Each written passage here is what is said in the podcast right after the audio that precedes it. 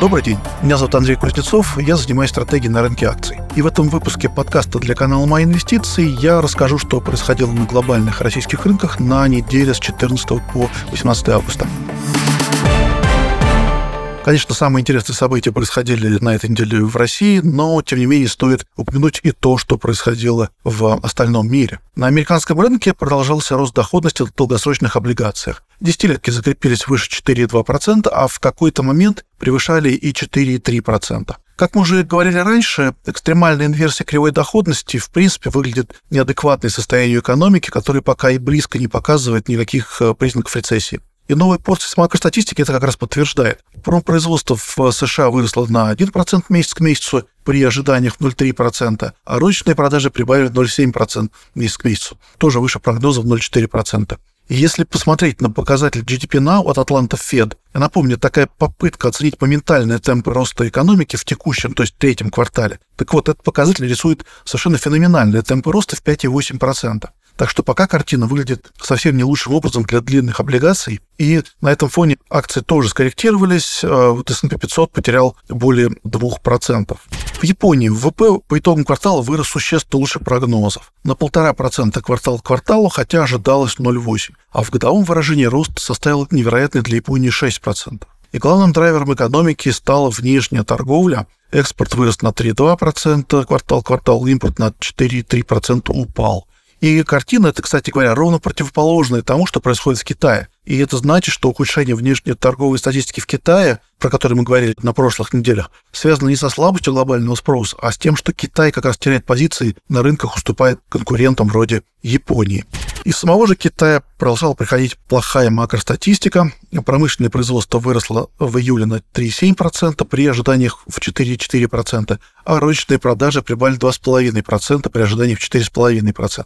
Инвестиции росли на 3,4%, а ожидания были 3,8%. И вот напомню еще раз, что все эти цифры, они, конечно, положительные, но это цифры год к году, то есть против очень слабой ковидной базы 2022 года.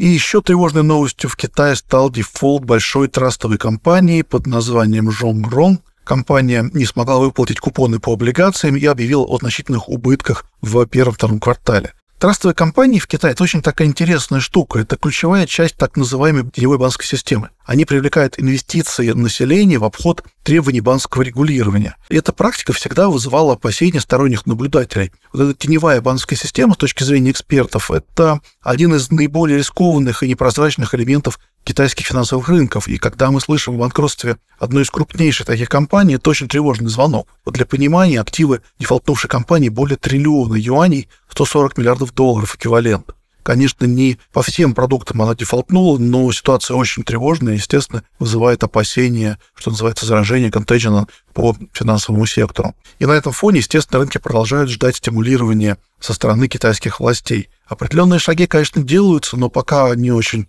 микроскопические, явно недостаточно. И вот ЦБ Китая на неделе снизил, например, ставку по годовому кредитованию на 15 базисных пунктов.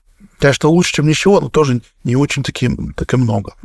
Ну, довольно о глобальных новостях. У нас и у самих очень интересные события происходили. Все, конечно, прекрасно слышали. ЦБ во вторник экстренно поднял ставку аж на 350 базисных пунктов, до 12%. Шаг, конечно, очень резкий. Участники рынка ждали подъема на 150-250 пунктов, но, тем не менее, ЦБ решил вот так удивить рынки. В комментариях Руставки связываются с инфляционными рисками, но, конечно, все прекрасно понимают, что первопричина этого резкое падение рубля до более чем 100 за доллар. Ну, поначалу валютный рынок достаточно сдержанно отреагировал на подъем ставки. Рубль после объявления ЦБ укрепился лишь на пару процентов до 98. Но к концу дня вторника в прессе вышла информация, что обсуждается возврат к обязательной продаже валютной выручки. И вот тут укрепление рубля резко ускорилось. И к концу недели рубль укрепился довольно-таки заметно до 93-93,5 за доллар. Тут, конечно, сложно сказать, в какой степени это связано с подъемом ставки, а в какой с ожиданием роста продаж валютной выручки, а может быть, действительно экспортеры и физически были вынуждены ускорить продажу выручки уже на этой неделе. Но рынок акций на фоне подъема ставки скорректировался, но не драматически, минус полтора процента по итогам недели. По идее, вообще-то, то, что происходит со ставкой, должно было стать серьезным негативом для акций. Рост ставки – это рост стоимости капитала и должен означать сжатие мультипликаторов. А укрепление валюты – это неблагоприятная история для доходов экспортеров. Это, конечно, основа нашего рынка акций. Но на практике все оказалось не совсем так. Для стоимости капитала для начала важны длинные доходности. Они особо не поменялись. Кривая доходности повернулись, длинные доходности даже чуть-чуть припали. А, собственно, короткие ставки не так важны для рынка акций. Акции – это актив с высокой дюрацией. А с точки зрения курса рубля, он двигался так быстро в последние недели, что индекс за ним, в общем-то, не поспевал. Вот за последний месяц, например, рублевая цена на нефть прибавила более 20%, а индекс лишь 7%. То есть у индекса был, на самом деле, определенный буфер абсорбировать укрепление рубля. И рубль на уровне 93 за доллар – это совсем не драматическая история для индекса на тех уровнях, где он был. Так что какого-то драматического падения индекса мы, в общем-то, и не увидели. Переходя к отдельным бумагам, в лидерах роста были акции Мосбиржи, прибавили 12%, на самом деле, биржа – один из наиболее очевидных бенефициаров происходящего. Рост ставок денежного рынка должен позитивно отразиться на чистом процентном доходе биржи, а рост волатильности – на объемах торгов. Так что мы увидели ожидаемую реакцию этой акции. Алроса в понедельник впервые с 2021 года опубликовал отчетность. Выручка в первом полугодии не изменилась год году, а вот и беда упала на 15%.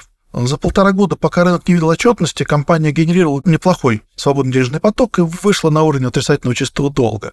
А у компании чистого кэша 5,5 миллиардов рублей, и это делает очень вероятным выплату дивидендов. Но, впрочем, сами дивиденды вряд ли будут большими. Мы ожидаем, что доходность составит 4-5%, а, а при этом цена акций на ожидание начала отчетности, возможно, объявления дивидендов, за последние пару месяцев прибавила почти 30%. Так что, в общем, неудивительно, что после выхода отчетности бумага скорректировалась и потеряла за неделю 4%. X5 опубликовала все результаты за второй квартал. Операционные результаты были опубликованы чуть раньше. А теперь мы увидели финансовую сторону отчетности. Рентабельность по EBITDA оказалась на уровне 7,9%. Выглядит весьма неплохо по меркам отрасли существенно выше такого ключевого уровня в 7%. Акции на отчетность не сильно отреагировали, но на самом деле неплохо отросли за предыдущий месяц более чем на 40%. Так что по итогам недели они сильно уже и не менялись. Банк Санкт-Петербурга отчитался за второй квартал и объявил дивиденды. Во втором квартале прибыль составила 13,7 миллиардов, рентабельность собственного капитала 34%. Это, конечно, некоторое снижение рентабельности по сравнению с первым кварталом, но цифра все равно очень сильная. Размер дивидендов на обыкновенную акцию составит чуть более 19 рублей, а доходность 7,5%. Проблема лишь в том, что акции банка за последний месяц выросли более чем на 70%. Так что на этом фоне дивидендная доходность выглядит достаточно скромной. Циан также отчитался второй квартал, выручка плюс 40% и беда плюс 23%. По итогам недели бумага, правда, особо по цене не поменялась. Киви опубликовал отчетность за второй квартал. Чистая выручка снизилась на 10% год году, EBITDA на 33% год года, но это во многом вызвано эффектом высокой базы второго квартала прошлого года, который, естественно, был очень сильным для переводов. Рентабельность по EBITDA хоть и снизилась, остается высокой, 55%. Так что цифры, в принципе, можно считать неплохими, но, конечно, на бумагу продолжает давить неурегулированность вопроса с подписанием ЦБ. Компания говорит, что продолжает находиться в плотном диалоге с ЦБ, но пока хороших новостей в этом направлении, в общем-то, не озвучивается. На неделе бумага потеряла 3%. Headhunter также опубликовал отчетность второго квартала. Выручка выросла до 7 миллиардов, плюс 78% год году, а EBITDA до 4 с лишним миллиардов, рост на 146%. Цифра весьма сильная, бумага прибавила почти 10% за неделю. Ну, в принципе, это все, о чем хотелось бы рассказать на этой неделе. Спасибо за внимание, ждем ваших отзывов в комментариях. До свидания.